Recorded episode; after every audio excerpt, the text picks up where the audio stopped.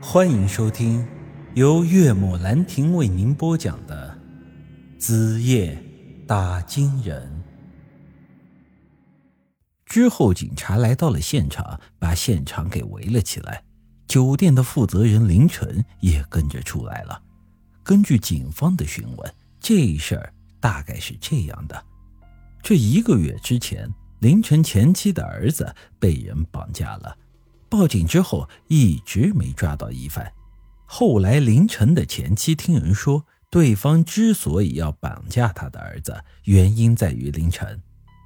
对方认为那孩子也是凌晨的儿子，绑了他就是想找凌晨这个大老板敲诈点钱。于是之后，凌晨的前妻便找到了凌晨，希望他呀能够出面帮忙救救这个孩子。当时我也在场。因为凌晨觉得那孩子是他前妻跟包工头生的野种，便死活不承认那是他的儿子。之后呢，就是很无情的拒绝了他的前妻。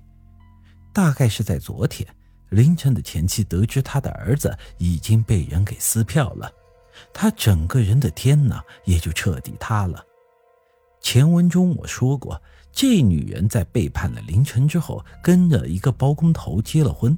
之后，包工头得肝癌死了，他一个女人家，便只剩下了儿子这么一个希望。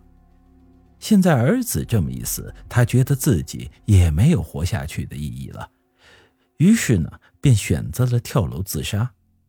至于他为什么会选择在凌晨酒店穿红衣跳楼，则是因为他觉得儿子的死是凌晨的责任。如果不是因为凌晨之前那么无情不帮忙，那么他的儿子可能就不会被撕票了。他在这里跳楼，就是为了死后找着凌晨报仇。这事儿经过调查之后，警方给出的结果是：这个女人的死，凌晨不需要负任何的责任，因为他这是属于自杀。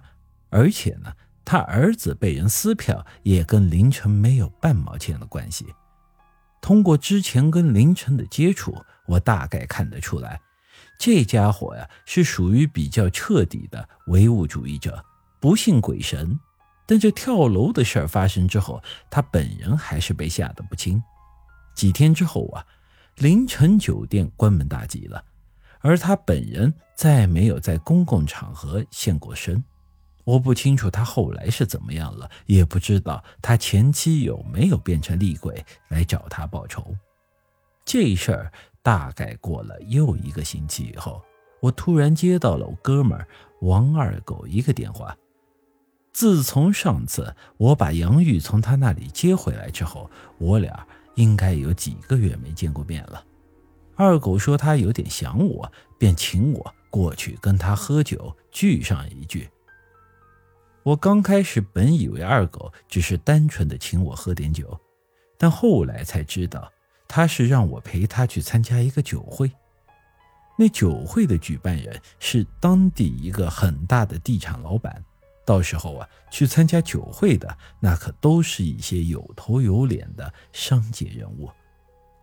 这二狗自从娶了老婆，接了他老丈人的班之后，那生意啊是做得越来越大。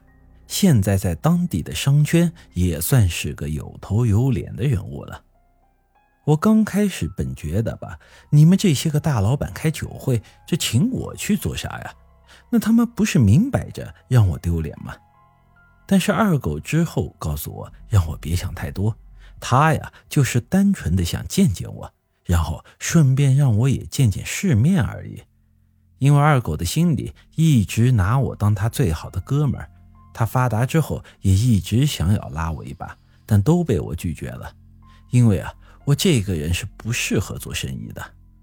我之前骗林晨说小时候有算命先生给我算过命，说我这是一条穷命，这一辈子也发不了大财。这个虽然是我随口编的谎话，但后来仔细一想，好像这还真成了我的真实写照了。自从当了这打金人之后啊。我知道了，搞风水的人基本上都会犯五弊三缺，也就是说啊，做风水先生基本上都会有这些个毛病：要么众叛亲离、孤身一人；要么像孙瞎子那样身上有残疾，要么就是一辈子赚不了大钱，掌不了大权。因此，对钱这东西，我是喜欢也贪，但啊，并不强求。我的想法是这样的，但在二狗看来，我就是一时犯糊涂。等我哪天想开了，就会跟他一块去做生意，赚大钱。因此，在他那里一直给我留了个位置。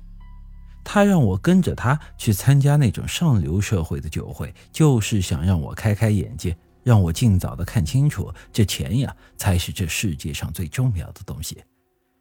他的想法是这样的，但我的想法却很简单，就是跟着他去蹭顿酒喝而已。之后啊。二狗还告诉我，到时候杨石应该也会去，毕竟杨家的生意做的也不小。我这一想吧，老杨也去的话，那我也就没啥好说的，当即便答应了下来。本集已经播讲完毕，欢迎您的继续收听。各位听众朋友们，大家好啊！我这新录的《出租鬼市》这本新的恐怖悬疑小说已经上架，希望大家呢也去多多支持。我呢是一个业余的主播啊，很多地方呢录的不是太好啊，大家多多包涵。如果大家觉得还行，那么呃，请给我多多的关注、转发、点个赞啊，也可以投出你手中宝贵的月票。啊，谢谢各位听众了。